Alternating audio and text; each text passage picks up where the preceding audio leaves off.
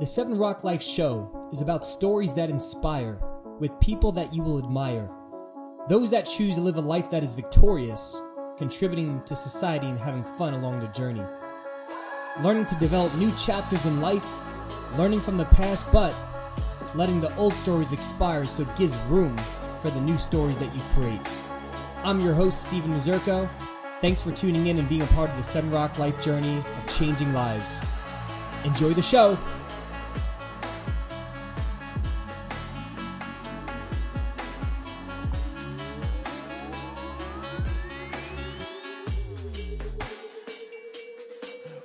Yeah.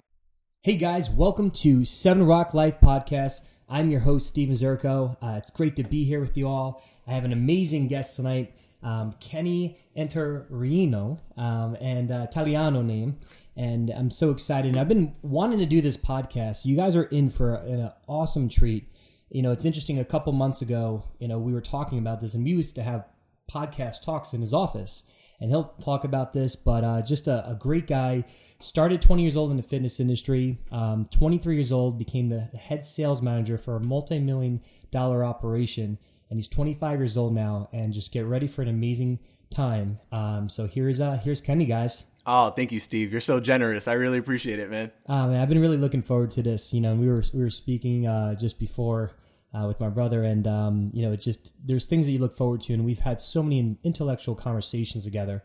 And at 25 years old, I really respect you. I admire you um, for your knowledge and wisdom. And this is going to be we're going to go really deep into this, you know. So we may go over an hour, um, but just be ready, guys. And it's really excited to see what you're going to hear.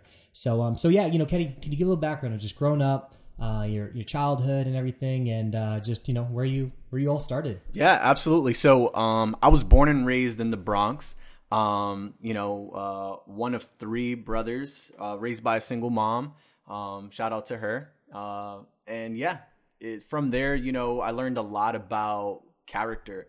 You know, in the streets, you learn a lot about um, how people think, how people move, and very early on, I learned that life's about how you react and how you act to things. And um, here I am now at you know 25 years old, still learning, still growing, and um, I really have to thank the mentors in my life and and you know friends like you who come into the office from time to time so we could chat and talk and there's such fruitful conversations i feel like Dude, the, um, the combos in there are have been mind-blowing. Yeah man. Yeah they go really deep um, and yeah. I, I, think that's really cool. You know two years ago i watched this video. It was about um, how to have big talk you know? A lot of people tend to have small talk all day long and people don't really get to dive deep and that's something that i really appreciate and uh, you know in the streets we had this saying real recognize real. So hmm. as soon as i met you man i was like hey we could do this. Yeah, no, I first time I met you, you're just you were so authentic, so real, and just um, you know when you have intellectual conversations with people, they're not surface,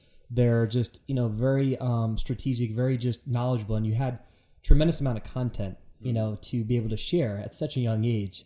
So um, so yeah, talk a little bit about your childhood, you know, and just uh, growing up and some of the struggles you went through, and I know you know we're going to be really real uh, in this. We're going to talk a little bit about you know father power um, you know, we, we we may cry. I, I probably cry, you know, because uh, I'm an emotion. I'm a cavity. I'm, a, I'm a sensitive. I'm very sensitive, especially being Italian.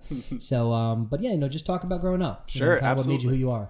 Yeah, absolutely. I mean, in the Bronx, right? Um, I have a couple of my homies still who are still there, and really the goal is get out.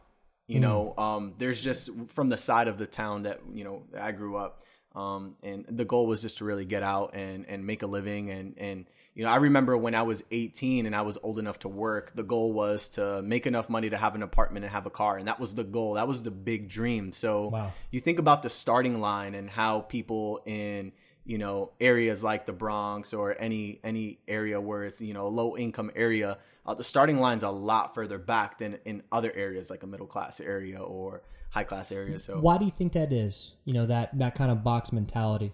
Yeah, you know what? Um, I, I think people are only aware of what they're exposed to, right? So mm. when you're in an area like the Bronx and you go to school there, you only are exposed to people from that area. Very few people are spending time from outside of that area in that area trying to make an influence and help people. So we'll touch on that actually. So growing up, uh, had the opportunity to to to you know I, I, did well in school and I had the opportunity to be part of a chess team when I was eight years old. So I had you know my first mentor in life you know was my Russian chess teacher uh, Yuri Lapshin. Shout out to him. Wow. Uh, he's a really intelligent guy, and I remember he went to the school. He went to the principal. He said, "Give me your smartest students," you know, and that's a really bad Russian accent, but um, it's the Russian space There you go. That's really good. Go. but he was incredible, and it took us about.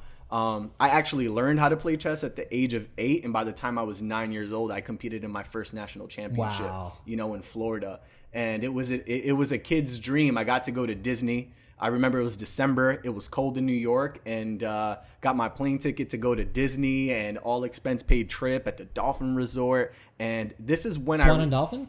I'm sorry. Swan and Dolphin. Was yeah, it? yeah. Wow, yeah. yeah. I've been there a couple times. That's so funny. Yeah, and they got that fake, like, like it's like a like a fake beach in the middle. Yes, you got yes. sand, yeah, yeah, yeah, basketball court. yep, they have the volleyball court. That's so funny. Yeah, yeah. I've been there a few times. Really beautiful. So, um, so we were talking about right why people tend to stay in that box mentality. So with the opportunity that I received with chess at the age of nine at that time I got to see things bigger than what I was exposed to. So hmm. when I saw that, I was like, wow, there's there's potential in in you know in in my ability to play this game and I can I can get my family somewhere with this. So um, I started to play the game. I took it very seriously. Every Saturday morning, I pretty much woke up to go to a local chess tournament, um, which was uh, they were hosted by this amazing program, which uh, I think still exists. It's called Chess in the Schools. It's a non for profit organization in New York City, um, and you know, players got the opportunity to play in actual rated tournaments, which is really important if you want to rank in, in the nation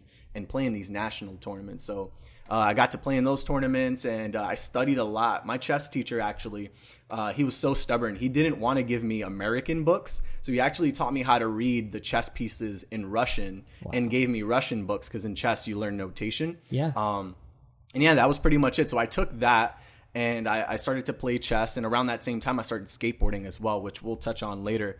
But um, yeah, I did really well in school. Um, did you, you like know, Rob Dyrdek Factory, the Fantasy Factory? I love, yeah. I've I, always wanted to build one of those. You know what? Just, Rob Dyrdek is one of those guys who took yeah. skateboarding and and monetized it yep. like no one else has. He and created something. He did what Steve Jobs did with you know with something that people didn't envision. He created. He was a visionary. Yeah, absolutely. I mean, the guy even when he was sponsored by companies, a lot of people don't know this. When he was sponsored by companies like Alien Workshop and DC Shoes, he actually asked for a percentage of the company. So smart.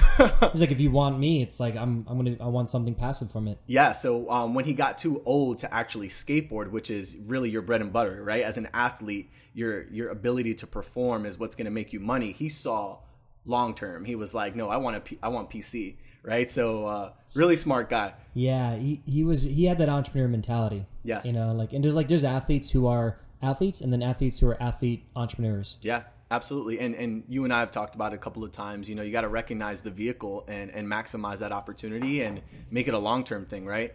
Um, so jumping back to chess you know i got to play chess. Um, still one of my favorite games. I still play with friends from time to time. Well it's funny you i had a friend over the other day. We were hanging out yeah know, other entrepreneurs and they didn't know that you were a national chess champion. Yeah. Um, you know, and I never really, I'm starting to learn, you know, a little bit because I see how complex it is and it's great. It's so strategic. It makes you smarter, actually.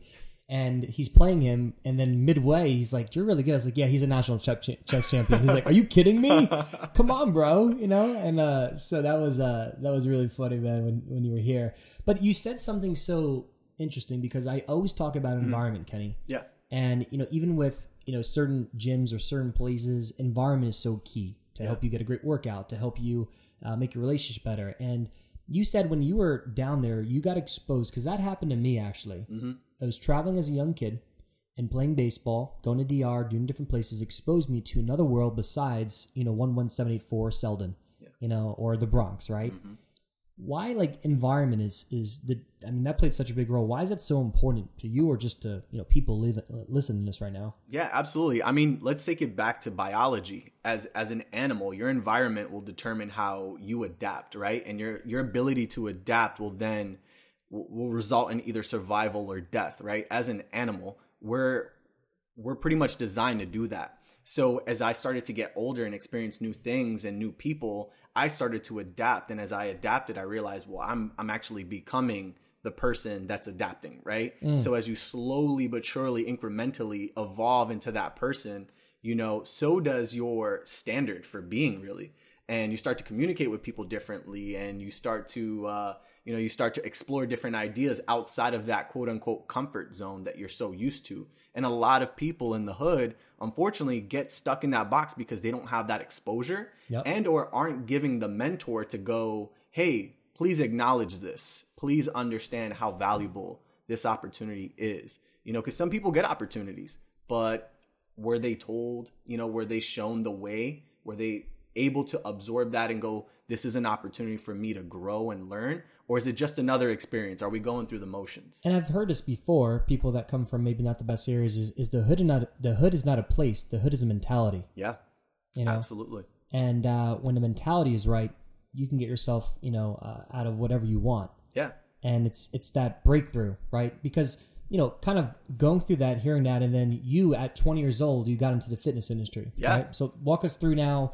That was your childhood and everything, you know, and we'll kind of go backwards because there's another part, you Yeah. know, uh, with father power and all that and family that motivated you. But 20 years old, fitness. Walk us through that. Yeah, so it's a funny story how I ended up in the fitness industry. And uh, there's a couple of serendipitous moments in my life that have resulted in really, again, that evolution of Kenny and, and doing new things and experiencing new things. So it's funny because around the age of 18, my brother was 16 at the time. I have a little brother named Jeffrey, shout out to him. Um, he wanted to join the military. So my mom's like, "Hey, can you figure out what this guy is doing down at Battery Park, like you know, an hour away from the Bronx? He's going all the way down there to train with these Marines. I don't trust it. Can you check it out?"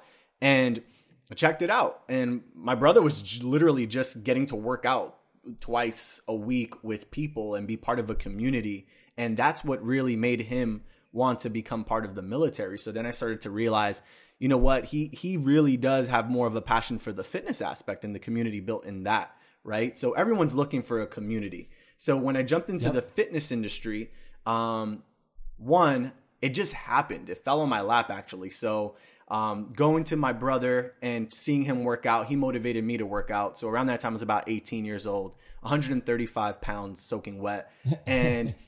In about 10 months, my brother and I crushed it. I mean, we joined like a local gym in the Bronx. You lift things up and put them down. Exactly. I mean, we ate so much, and uh, no, but we were we were pretty we were pretty regimented, and we we really studied it. Actually, we did we did the research. We followed the proper people. We followed the regiments verbatim. You know, and you know, you start to learn processes and see how someone can follow a process and follow through with it and build on it Yep. and layer on it. And that's what I love about fitness. Um, but that's a cheat code to life. That's Find right. somebody that's done what you've done and just copy what they've done. Their work ethic, their mindset. You know, it's like I don't know if some of you guys listen to this. If Contra, you know, Contra, you get up, up, down, round, left, right, left, IBA, select starts, and most famous code in the world. It's like that's your cheat code. Yeah. You know, to, to get through things, and, it, and it's it's you know it's okay cheating because it's just following somebody else's success. absolutely right. Yeah. Smart people learn from their mistakes. Intelligent people learn from the mistakes of others. Boom. So, um, so as me and my brother started to build this, uh, and our relationship grew through that, I just had this, this, I felt the love in fitness. You know, it just made, it just made sense to me. So as I started to get results in the gym and people started to notice, and you know, that's a big part of fitness, right? It, it keeps you motivated. People, hey, you look like you put on some size. Good, good stuff. So It's a rock of life. Yeah, absolutely. Health, health and wellness is a rock of life. You, you must have that. Um, when that's going right, everything else seems to go right. Yep. So uh, around the age of uh, 20, I got a call from a from a friend who's like, "Hey, look, I, I heard about this job. Um, this is with a different company, um, but I heard about this job." And I can't take it because you know I obviously know nothing about fitness and honestly don't want it. And it's all the way up in Westchester, so you have to take the train there to get it. And I was like, you know what? I really need this job. Plus, it's the fitness industry. Why not? So I went over there, interviewed, knew nothing about the business. And uh, I was put in front of a manager who was like, All right, tell me about yourself. And my exact words in that interview were, Well, um, yeah, I mean, I can sell memberships because uh, I got guns. and it was so, Wow. it was so funny. That's so great. Yeah, he'll never let me live that Oh, down. But, um, but yeah, I ended up getting the job. but you said something because I always say you need to change your zip code to succeed. You know, you, if if you're not afraid, if you're afraid to go the miles or drive the distance, you, success is not for you. That's right. And that, it's funny because a lot of people will miss that. And if you're listening, He's like the one guy, and I talk about in my book, Surviving versus Thriving. Hmm. The survivor is like too far. The thriver, which is you, right? And you're just beginning your journey and you're going to do amazing things in life. You were like, no, I'm going to go out of my way. I don't care. It's it's the thing that you don't want to do is the thing that you do want to do. That's right. And that's Gotta where eat doors the frog open. for breakfast. Yeah, exactly. You know, I ate grasshoppers a couple months ago. True story. Really? Mexican restaurant. Chocolate covered. Yeah, they were. Yeah, Nice, they were yeah. chocolate covered. Thank God. And Yeah. uh, That's the future of protein for this world. I believe it. Yeah, no more way. Yeah. Yeah. So, but that's just a little, a little nugget. But so keep going. You, you get the job. You're up there now. Yeah, so I'm up there, and uh, it's funny how the universe works. So I'm up there. Did that was my job. That's what I interviewed for. That's that's where I was going to be, and then uh, found out two weeks later that there's going to be one of those gyms in the Bronx, and it just like whoa, the stars aligned. I'm like, what are the chances, right? So I had the opportunity to grand open that club, which, by the way, was probably the most painful process in the world. Um, not only was I going through a lot personally outside of work, and you know, the, your 20s are really weird, but 20 years old for me was really a, a rocky start. So, um, dealing with family issues, financial things, um, you know, all my friends were in college, and I was just pursuing a career that, you know, it, it was kind of a hail mary. Um, so ended up going there, and the club didn't open for a year. So I learned a lot of my marketing and sales abilities on the streets of the Bronx. So a lot of people actually don't know this, Street especially. pharmacist. no, I avoided that route. I avoided good. that route. Good, good. Um, shout out to my uncle. Rest in peace. He was an actual pharmacist, so Ah. learned a lot about pharmacy through him.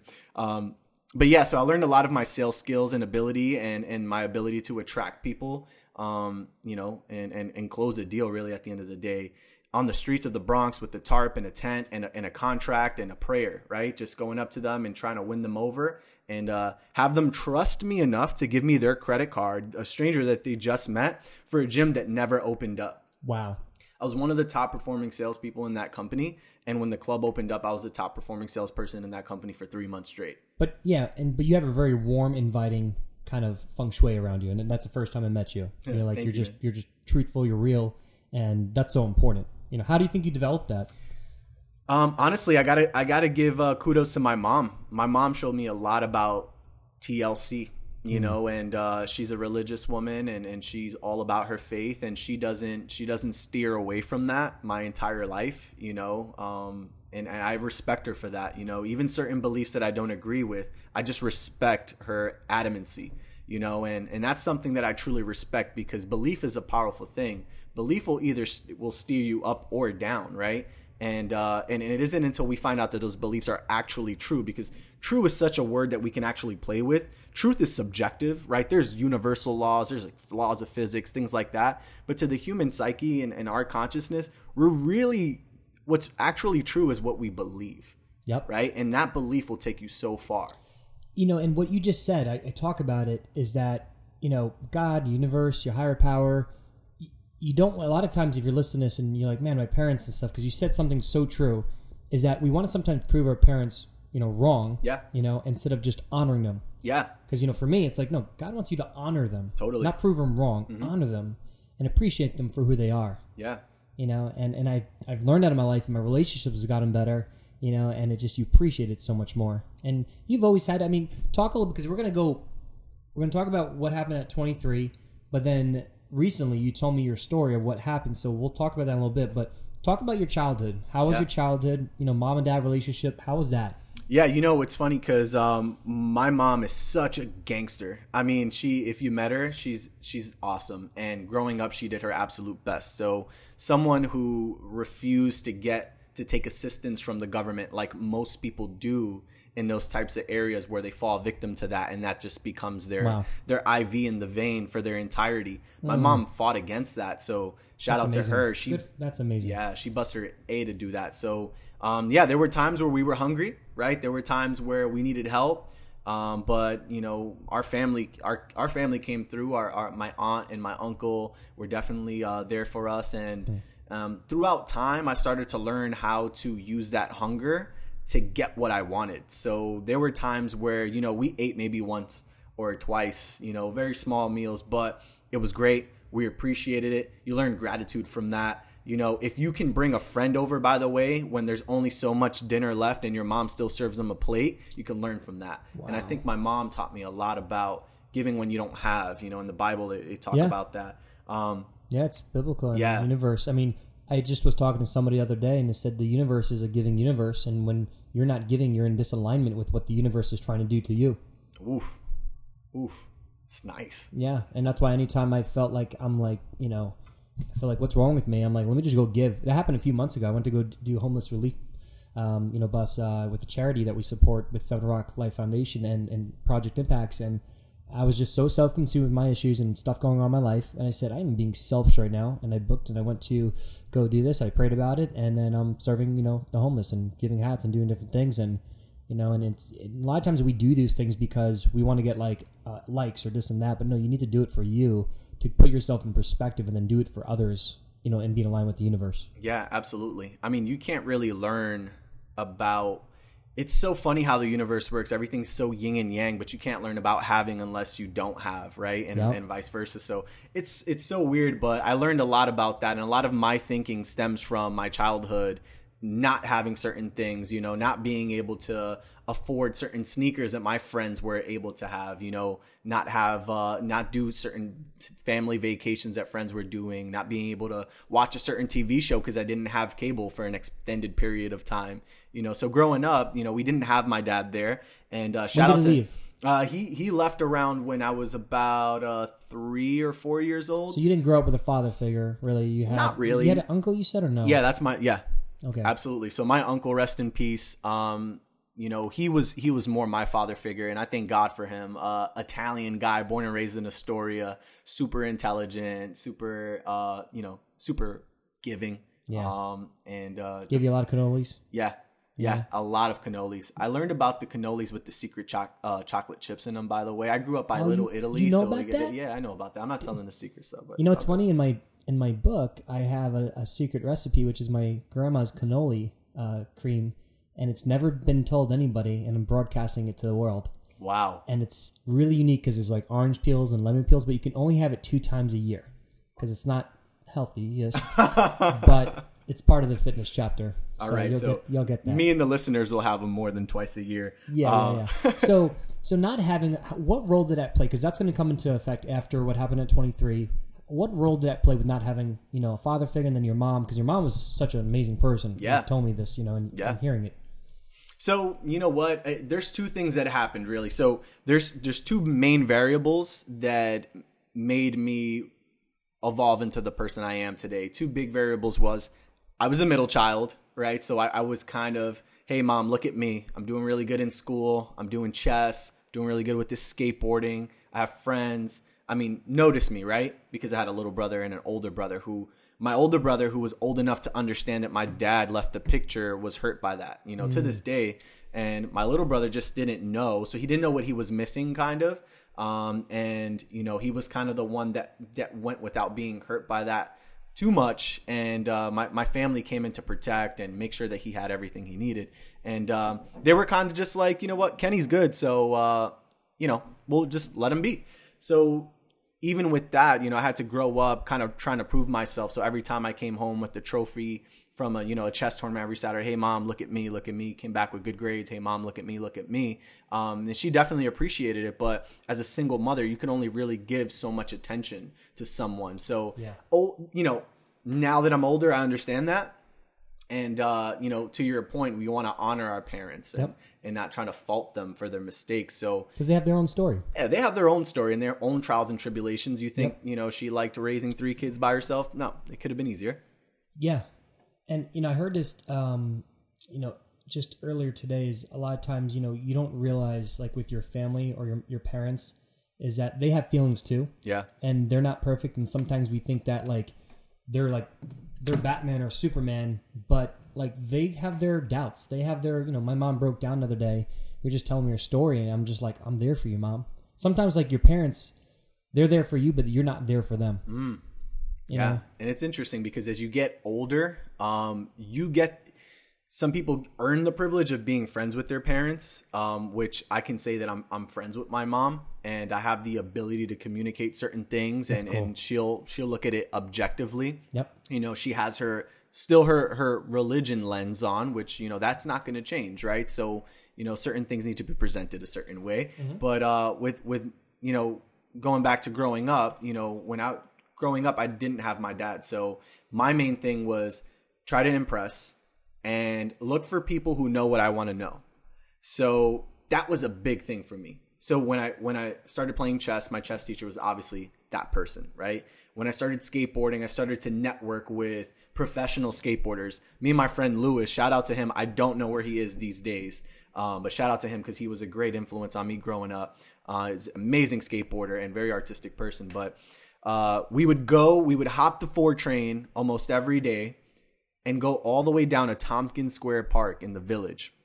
So all of my homies that still skate, they know what I'm talking about. And they called it the TF, the training facility. But it was just a flat park and there was this skate shop across the street, Autumn Skate Shop, which is closed down now, um, who would bring out their fun box and rail and people would just go there and skate. Our goal was to go there and impress. So we would try to find pro skateboarders that we recognize from skate videos or if someone would have made a comment like, "Oh man, that's this person," we'd have been like, "All right, turn it on, Lewis. We got to turn. We got to get sponsored so we could leave the hood and we could get skateboards." was and the way could- out. That was the way out. It's like right. DR or like you know South America, their baseball, you know, is their way out. Now you said something modeling and and finding people, and Yeah. you were like, why do you think modeling or finding people that you can model in life, not be because they're unique, you have your own God given talents and gifts, but modeling because sometimes our fa- our family or pa- parents or people around are not good models, right? Right. Um, so what is what is a model? Explain a little bit more. Finding those models in life. Yeah, absolutely. I think a, a model in life is someone who one knows what you want to know, is doing something similar to what you want to do, Yep. and believes in something similar to what you want to believe in and or believe in. So you know, growing up without a dad, you kind of find you kind of fill those gaps, right? Because typically a parent would do that for you. They'd be like, "Hey, son, do this, do that. This is why. This is why," and you kind of save time too. By the way, people don't think about this. Yep. There's a trial and error period to learning how to fly that even with the parent takes some time, but without a parent, it kind of takes longer. So you kind of need to have more experiences to continue this trial and error. So you know, because you want to net a positive result, right? So you need more experiences.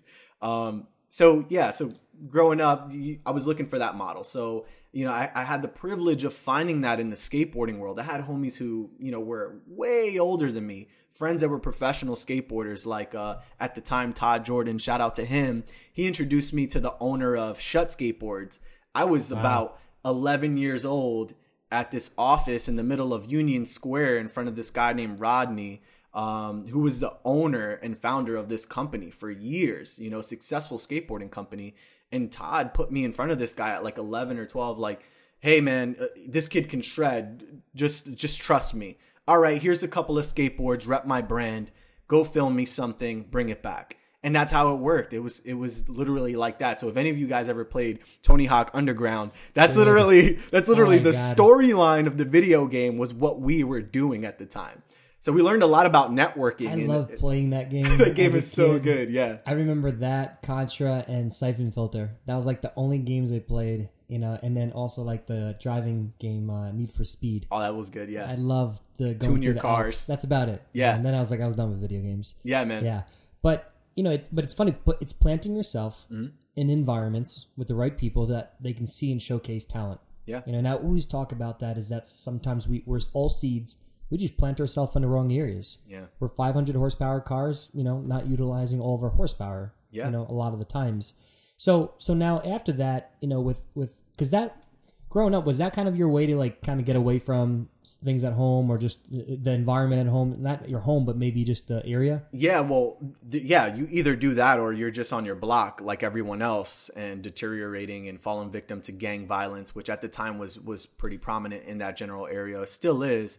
Um, yeah, there's there's there's gang and there's drugs and there's drug usage and there's all of those things. So, you know, getting to chill with people in Manhattan versus the Bronx, again, I was exposed to a different type of environment.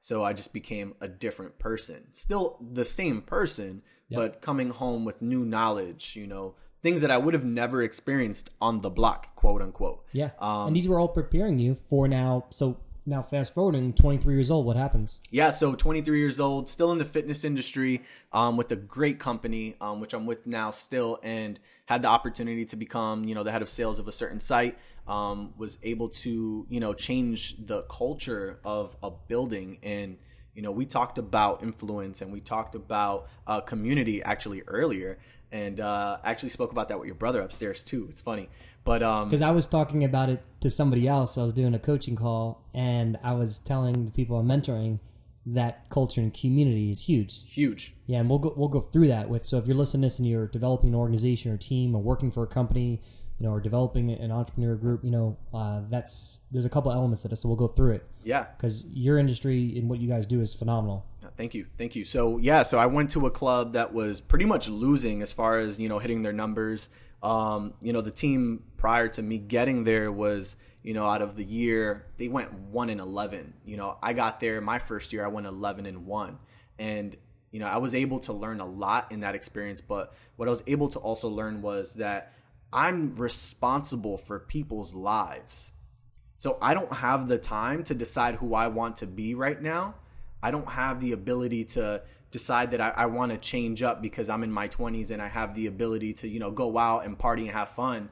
This same survival mode that I had when I was skateboarding with my friend Lewis downtown trying to get to a certain goal is the same mindset that I have now. The same mindset that I Set had. you up. Yeah, the same mindset that I had when I was playing chess and our chess teacher would say nationals is in march you're going to tennessee this is who you're playing study up study your games find your flaws the same mentality. So jumping into the business world i was able to really dissect business from what i'm used to the chessboard the skateboard both boards it's funny. Um, but yeah so i was able to do that and uh, it was pivotal for me and my family. And obviously with a good job you could do a lot more good. Yeah, and with going with that, your childhood experiences teach you so much. So sometimes we're not aware of what our childhood really taught us, yeah even what family taught us or parents said to us, and then it, you never think about it because you're like, because that created who you are. Yeah. the skateboarding, the the the, the struggle, you know, and you, mm-hmm. you're utilizing it, right? So at 23 years old, you know, you you get you know the the main position for sales of a multi-million dollar fitness company, and you're able to do all that. What have you learned, you know, talking about leadership, mm-hmm. culture, and how do you lead at 23 years old? you got to decide who you want to be. You got to decide what you believe in, like we talked about earlier, and find like minded individuals who are mission oriented just like you. If you have the same mission, you have the same vision, it's easy to build that community. So anything that enters that community that's anything other than that will expose itself. And so, how do you develop a culture? So, if like Yeah. people are listening to this, right? Developing a culture for your family, Mm-hmm. developing culture for your relationship, for your your business, your team, uh, your organization. What what is developing culture? What have you've learned in your two years now, three years being there? How many years has it been? Uh, well, with that company, about ooh, going on five years sometime this year. Oh yeah, because but two years, three years in that one In that- area, yeah. yeah, in that role. So, what have you learned about culture, leadership, you know, community, uh, the the good things, the bad things, and gaps that maybe you sometimes see? Yeah you know community is so important. Um like i said before it's that it's that belief and then taking that belief and actually driving people and motivating people to make positive changes on a daily basis. Yep. if you don't have that rock you don't have you don't have that thrust force right?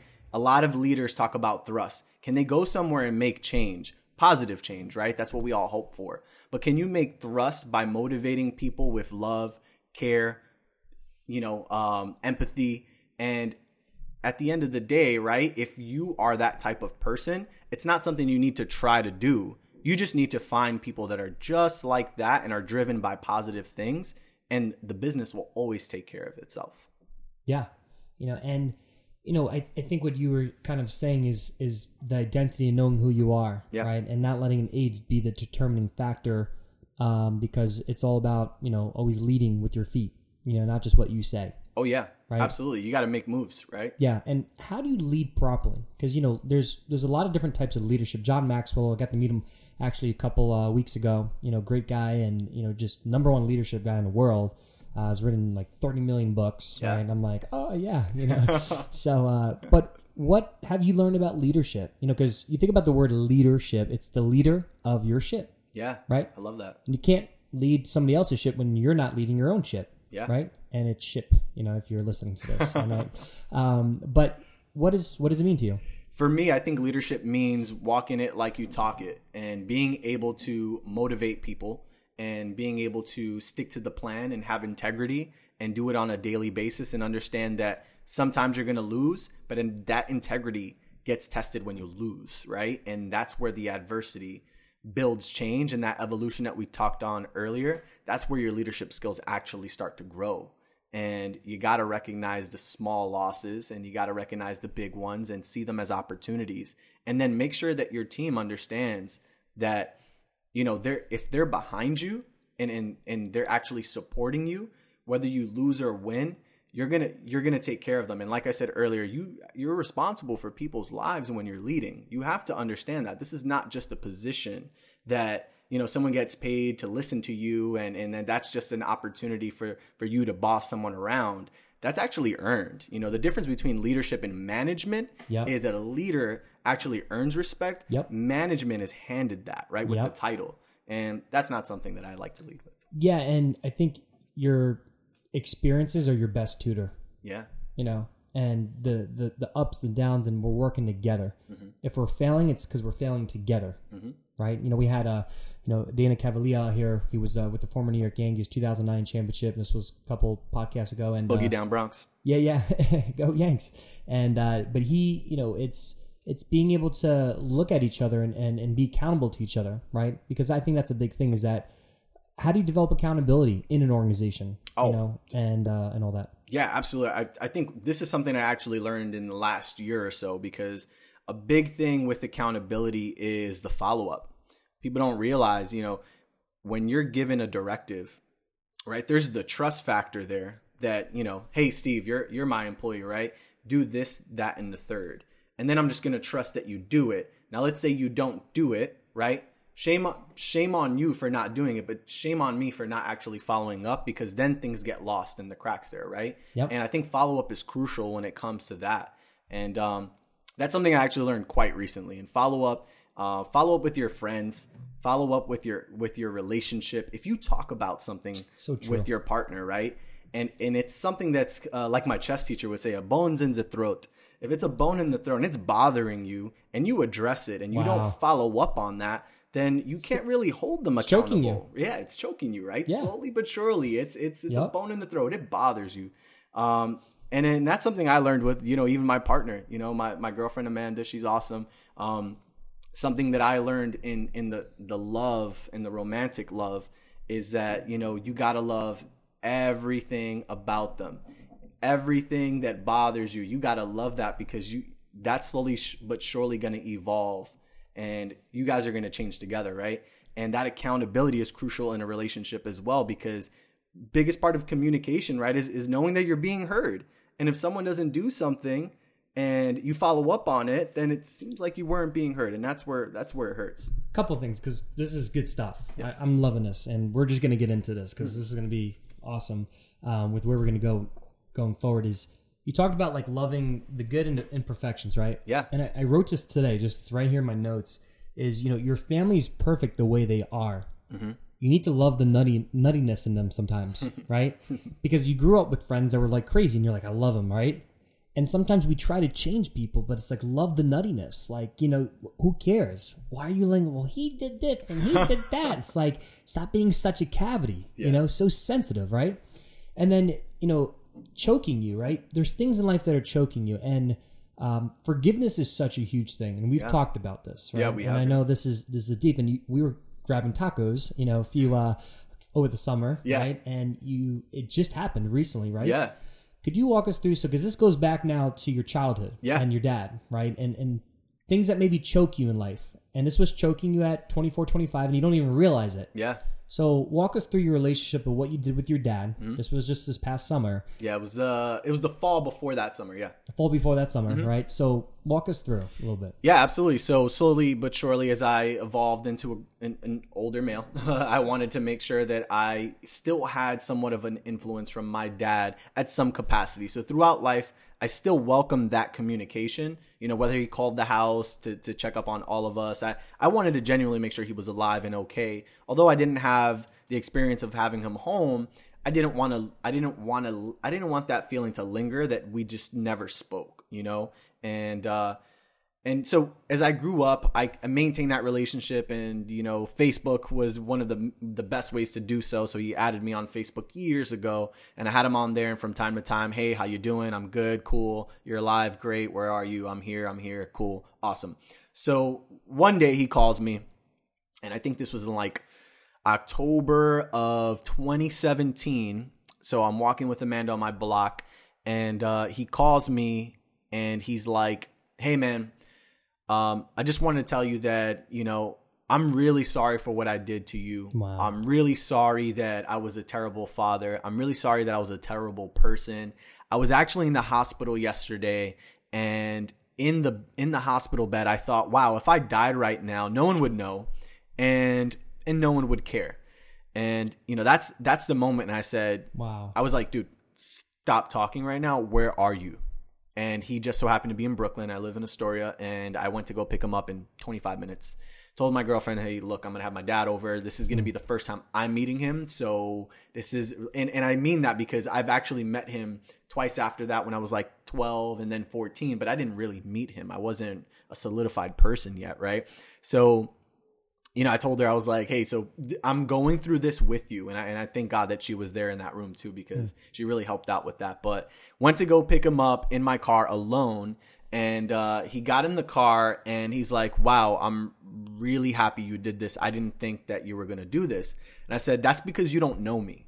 So he started to apologize, and I said, I don't know why you're apologizing for things that already occurred. As you can see, I'm in the position to pick you up in my car from my home, 20 minutes away from you. I'm pretty established as a person. At this point, you don't need to apologize. Everything happened the way that it needed to. So I said, here's the ground, here's here's the rules for our relationship at this point. I said, one, I don't need a dad. You know, I had I had my my uncle who was my father figure growing up. I had that, and I thank God that I did. Um, because who knows where I would have been if you were my influence. No disrespect, it's just a different outcome, right? So, number two, don't ask me for anything. And what I mean by that is don't ask me for favors, monetary favors that aren't really attached with a good um, a good intention. Because I grew up in the Bronx with friends um, who I just so happen to be friends with still, who understand that I'm in a better position and will ask for those type of favors, right? So I said, just stay away from those because I'm uncomfortable with that. I kind of have bad experiences with that and other family members. So I said, that's that's just a rule. Uh, number three was be my friend. Like I said, I don't need you to be my dad. So I just need a friend. So if we can talk and get to know each other on that level, that'd be great. Tell me what your favorite food is. I'll take you to get that favorite food. I'll tell you mine. You take me to get mine. That's it. This could be very easy, bro. And he's like, he's like, he goes, dude, you are another level of person. You know, he goes, Wow. and he took he took a dig at my mom. He's like, knowing your mom, I didn't think he'd come out like that, but it was Wow. funny. Yeah, But you know what's interesting is some people perspective of somebody is somebody else's and not their own. And they don't discover who that person really is. that's right. Because he said this about that. you borrow the lens, right? You borrow the lens, exactly. And Mm-hmm. Yeah. then when you go see that person, you're like, I didn't think you would be this way because he said that. It's such a dangerous spot because It you is. you limit the people that you meet in your life, you know, because of somebody else's lens. So That's right. That's powerful. And you can avoid people too, right? That you could have met. you know, I, I always look at like life is so precious. You know, Mm-hmm. in the end of my book, I, I write about time, and it's a thing that you know. And I think I oh, you sent it to me uh, with your friend about being in a hospital. Yeah. You know, and um, I know we're gonna have him one day on, on the podcast as well. Shout out to Anthony. I love his. Uh, yeah, it's, you ever listen to this, buddy? You're, you're coming on this, all right? So, um, but life is so precious, you know, and it can be gone in a blink of an eye Yeah.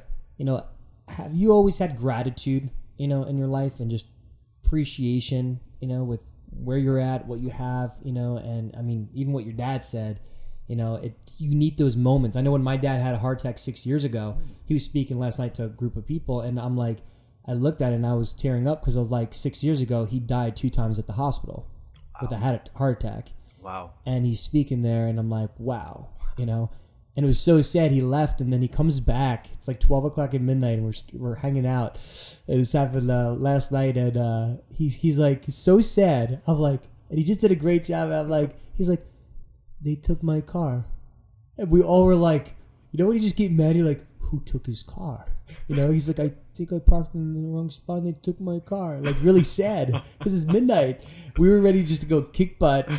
Lo and behold, he parked in another area. You know, they did take his car. You know, so you're like, ah, but like life is so precious, right? Yeah, man. Have you always had? Because some people listening, you get so mad about things. You Yeah. know, you don't forgive, and we're gonna go through that a little bit, forgiveness and different stuff. But has gratitude always been in your life? you know what?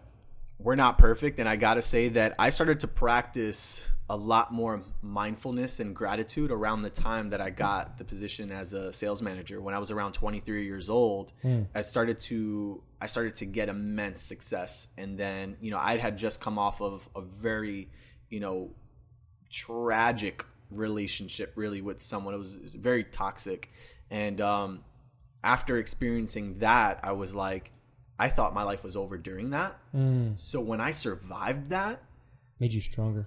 dude, I was like, there's no way in hell that I'm going to live life the same way I did before. There's a reason. I'm extremely pragmatic. There's a reason why I fell into the situation that I was in before. So when I had that paradigm shift, I said, no more. Practice more gratitude, you know, reconnected with, you know, my love now. Um, and it, it was a beautiful moment. So I, I can't say I always had that gratitude because growing up in the BX is eat or be eaten. So it was, I was just kind of going. Yeah.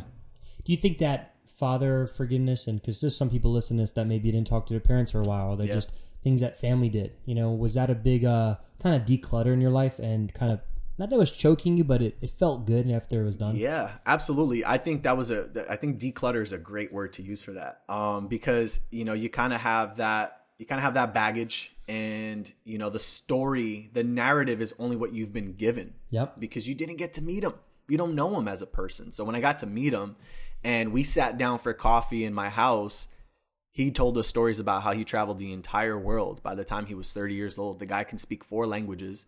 Wow, Um, really? Yeah, he's extremely I have trouble speaking one. yeah, same here actually. Holy so cow. that's why, I yeah. Uh, so- but anyway, so he, so he, we had a lot in common. He likes to travel. He believes that God is in everything, which is something that Hmm. I believe in. I respect everyone and everything, and this is something that I've I've learned throughout time, the last three years. Um, but yeah, when he said that, I looked at I looked at my girlfriend Amanda, and I said, "Whoa." He he literally said he said take care of your things. You know, God is in everything Yep. and you have to appreciate those things because sometimes you don't have them Yep. and you know he said this is made from god's you know no matter what you're looking at now it comes from the earth right we didn't get it from an asteroid so you know he's he's it's literally from god Yeah. so and there's things that are not invented on this earth right now that are not here, but they're on earth that with the minerals we have, we can create. That's right. With the matter. And it's funny because we, we might go off topic right now, but I told you about the double slit experiment, um, that Yeah, quantum that. physics. So it's really cool. So um, in the double slit experiment, um, you know, physicists realized that, you know, they started to throw, I believe, uh, electrons through these two slits, right? And they would they would actually show up in in what you would call the interference pattern, as if something was disturbing the actual, you know, um, trip from point A to point B, right? So then he started to realize that um, this is moving. Matter actually moves in waves, right? And then they they added an observer, so something to record that. So when they recorded it, then it stopped having the interference pattern. So they were like, whoa, this is really freaky. So then they started to realize, you know, and this may be a, a super, you know, kind of woo woo explanation of it, but matter doesn't exist until it's experienced by consciousness. So you you could take that however you want. For me, I take that from anything you believe in can be created, Yep. can be real. So when you talk about, you know, there's things that exist on Earth right now that don't exist yet. Yeah, because we're not conscious of it yet. We haven't thought of it because the thought is the consciousness of the concept. And sometimes we have things thinking for us instead of us thinking for it. Mm. And that's why I talk about fillers all the time. Is as soon as I started decluttering, because sometimes you, ha- I think we need to. Um, what was the the, lact, um, the exact language I used? Uh, we need to learn to put things in a in the recycle bin. Mm, I like Just that. like like you declutter your um your computer, and when you declutter your life, you declutter your mind. You know the things around you. You know I talk about that in my book in the organization chapter. You think so much more clearly, yeah, and you need to throw the things in recycle bins, and that could be your forgiveness with your dad. yeah, Could be you know uh, the stuff in your car. Yeah. You know, and when you do this, you start to actually use this amazing gift that God gave us, this mind that literally created everything that's around us right now. You know, yeah, absolutely. Once you have that clarity, you start to realize that we're actually energy hoarders. So we hoard negative energy from the past, right? That resentment. Yep. We even we even hoard positive energy almost, right? Sometimes we kind of get too excited about things and then that just becomes our like bar for life and then anything below that is depressing. You know, that's the cause for depression and that's why people have that kind of like that feedback loop in social media these days is like everyone's living this great life, you know, or I went on vacation and then they come back from vacation and they're like, "Oh, my life sucks cuz I'm not in Miami Beach right now." and if, know, if you need your life to be good by going away, then that's a dangerous spot to you're be. not living the life you need to. Yeah, you know, like your life should, should be so good that that your home life and away life is a vacation. Yeah, man. That you're happy because I call it an emotional bank account. Yeah. You know, and a lot of times our emotional bank account is all up and down. And you showed me a, a video recently um, in our podcast that we do privately. In Yeah. Your, you know, in, in your office. Um, Jason Silver. You know, Yeah, Silva. Silva. Uh, talk about that. You know, the you do you remember what he says in there? Yeah. So there's so there's this concept of the the the looking glass, right? Looking we glass. are so we are who we think people think we are. So it's kind of like we're putting on this show for their consciousness, right? Versus us just being someone and them perceiving that person. We're actually living in their head. So they're so it's kind of like you're you're kind of like uh living out this narrative that you believe that they believe. Yep. So it's re- really weird. Um, No. I suggest everyone listens to that video. Jason Silva, uh, I think it's called Looking The Looking Glass. Glass. Yeah. Um, but he's incredibly talented with the way he speaks. He's, and and it's true because we we have the identity we have is put upon sometimes what culture or family puts upon what we are yeah, and then we operate in this governor we operate in a false avatar of who we are mm-hmm. and we don't really become the avatar that we wanted to be yeah, but then when you actually like break through, because it took me 31 years to figure this out. And when you break through and become the avatar that you were meant to be or whatever you want to be, you know, you feel so liberated Yeah. and so free. And it's it's hard to describe. yeah.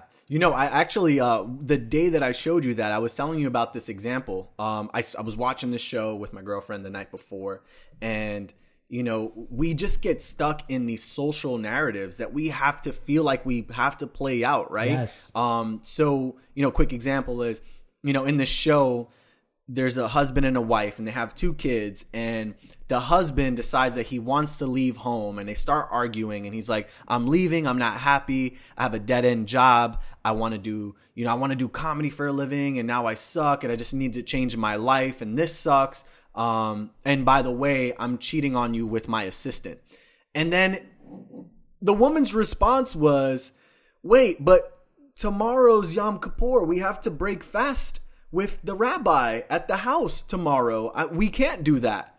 And then I, it just like m- light bulbs went off in my head. Like, wow, she cannot see past her social narrative that she feels like she has to play out. She can't even slow down and feel the emotion of being heartbroken and and and being left for an assistant Yes. because that guy's not happy. You know. And I think we chase this called I call it phantom success. Ooh. and it's this phantom success that we um we chase through social media through things that you know i always say some people are so broke all they have is money you know and i've done well and you know but money doesn't make me happy it really doesn't i mean i like nice things but i've learned that the word lifestyle and i've talked about this on the podcast and the book is it's it's you can have style but no life and you can have life no style Ooh. right? And I was talking to my counselor, a spiritual counselor, leadership counselor, months ago in California, and I it just I hit rock bottom at that time of life, and I just said, man, I got style, but man, I don't got life. I'm broken in certain areas, you know. Mm-hmm. And I think you know that phantom success, that phantom Instagram, that phantom life. You know, it's like I'm perfect, and people don't like perfect people. Yeah. You know, like the Beatles were so popular for for two or three reasons, and I, my dad actually told me this, and it, ma- it made sense. Is that they always talked about you in their songs, not about them, about you. So mm. if you listen to music, it's about the audience, it's about you. They were very simple with who they were. They weren't like so perfect. They were imperfect. Yeah. And and and that's such an important thing. And that's what why people loved them. Those two two reasons. There's a third that I can't remember, but it makes sense, right? Yeah, absolutely. And I think, you know, with kind of with that going into like self love, like I think love cannot be um what is it called? Uh love cannot be imported. It can only be um exported. We think that we need love from everything and everyone, but our love comes from us first. Yeah, And then it's exported out. absolutely. So have you always loved yourself, you think? Not where it's a conceiting way, but like loved who you are, loved who Kenny is identity wise. And has there been any times in your life maybe that you questioned that self love? Yeah, you know what's interesting is that I feel like I, I feel like you know at 25 I'm still growing and learning, but I feel like every time I hit a new level or a new layer, I have to recognize and love that new layer, right? I got to appreciate first of all, you can't the universe won't give you more opportunity, more love until you respect and feel grateful for the love you have now. Um, so that's you know people people confuse complacency and gratitude a lot, right? People confuse those two words. Like, all right, well, I'm grateful, but I'm not, you know, I don't want to get complacent, so I'm not going to be too grateful for this because it's not where I want to be all the time. Um, which is completely wrong, actually. You know, you, you want to appreciate everything till its utmost possible gratitude. And then from that point on, then you will be able to learn and receive more. So as I started to learn self love as I got older, um, and you know what, I, I went through my trials and errors with women. You know, I, I, I liked the the the superficial chick that was hot, blonde. That was my mo. You know, I just thought that that built value in who I was as a person, and then I started to realize, you know what, I keep making these mistakes. It's affecting me directly in my family life. It's directing. It's directly affecting my growth as a person. So, hey, Kenny, how about you change that? And then I started to learn self love. And that's something that, you know, everyone should be able to learn. Everyone should be able to receive because then you don't create that dependency for someone else to love you. Yeah, yeah. And I think a lot of times, um, that's, that's this is good stuff. Uh, you know, I think a lot of times we try to chase that awards or those levels in life, and what I've realized, and I'm sure you, creative and accomplishing, is what makes you grow, makes you happy. Yeah. You know, and that's why it's not about just chasing levels; it's about chasing growth. And I, I look at kind of life, um, you know, as solving problems. And I think when you look at life as like, all right, what's the problem here? How do I fix it? Where people look at life, right? Check this out. People look at life as why are these problems happening to me? Instead of saying, how do I solve these problems? Let me make it a game, Yeah. you know? And life becomes more fun. Yeah. Like, all right, how do I solve this? How do I get around this? You know? And, you know, maybe have you had some problems or things in your life that you've learned? You're like, all right, how to go around this? Like management or leadership, right? Oh, totally. You have the other day, it's like, I got problems and we're going to figure it out. Yeah. You know? And they were figured out, right? You Yeah, were yeah, in my yeah. office I for that. You give it the figure out. You're Yeah. like, I'm like, all right, I'm gonna go work out. You know? Yeah. Yeah, no, uh, I like I said in the beginning was, you know, life is about how you react and act. And that's it. If if we can make it we can make it super simple, right? Life is pretty much binary coding. It's ones and zeros, yeses and nos. Action reactions, right? And that's going to lead you to another lane, right? You're going to go down another route depending on what you say or do whichever yes or no you decide to go with, it's going to lead you into a whole nother dimension of possibilities. So, you know, in, in life and, and playing chess actually has taught me a lot about analyzing things and sitting back and not looking at it for the next step or the next outcome, actually understanding the process of how things work and understanding the patterns in my behavior. Yep. Right? Because a lot of people look at things true. so isolated.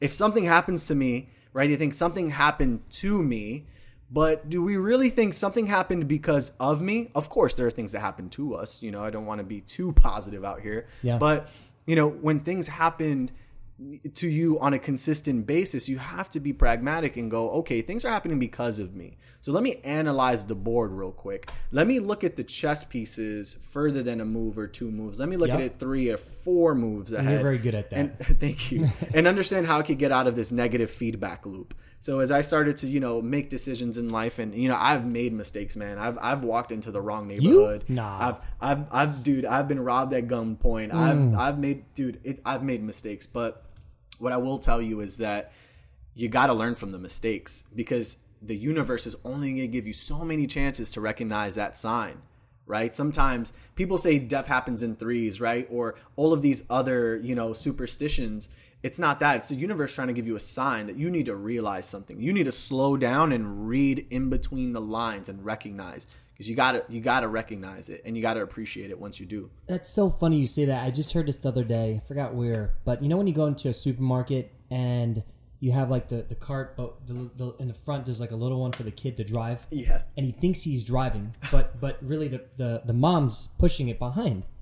And I think life sometimes that way is that we think we're driving, but but God, your higher power is driving you, and you you think you're going, but you're not, and you have to accept whatever comes towards you. Absolutely. You know? Absolutely. I And mean, animals don't have the the the choices, right? They, you think about animals, and uh, I'm I'm you know you know I'm a vegetarian now. I was a vegan for three years. I respect animals. I respect their lives. So animals that don't have the ability to leave their environment because they're upset, sad, or stressed, no, they must adapt, right? So animals adapt on Yep. a daily basis. They're always in danger, and they're always gonna starve. That's their situation they don't have the consciousness to to to to be sad about it you know and and that's something that gives me perspective because then i go hmm. wow i'm i'm one of 7 billion human beings on earth and one of however many living things on earth and i had the opportunity to be one of these very privileged beings Yep. i mean for me that's like lottery Yep. And we need to surrender to the water slides of life, you know, and we need to sometimes just, you know, say, hey, we're going down this, man, because I can't can't go back down. It's a long walk. Yeah. And we need to, you know, just deal with it and go down it and trust and have faith. yeah Um, and know what you are in control because I know that was a big thing with me is that we we try to be in control of everything and everyone, but you just need to be in control of that. And you know, I mean, this is good stuff. And, and one more thing, then I want to talk about two more things, and you know, we'll be wrapping up. Um, hope you guys are enjoying this. This is fire. You know, I mean, I've always respected Kenny, and he's just he's so far ahead of his his mentality as age, and just such a heartfelt guy, and just so genuine. Um, you know, I heard I don't know where I've learned this, but the algorithm of life, right? You know, we have algorithms for social media. Um, you know, kind of talk about that figuring out your algorithm maybe what how you operate maybe what makes you go you know what what areas of or rocks of life you have to change like you know how do people figure out their algorithm in life their identity their algorithm of who they are and how they operate Yeah, I think it goes back to recognizing the patterns, right? Who were you the last couple of years or even growing up? You know, in psychology, they talk about those crucial years which decide how how you're going to be in the future, who you're going to be in the future. And, you know, at a certain point in life, people have that paradigm shift where they start to reflect backwards, but in almost like a, a self auditing, in your words, in, an, in a self auditing way where they kind of go, you know what? I, I need to go back and find out where these emotions and this mindset is lingering from. I need to recognize that and i need to overcome that. So you know that's something that i had the privilege of doing like i said when i was 23 years old a couple years ago um, and i had the ability to recognize you know what these patterns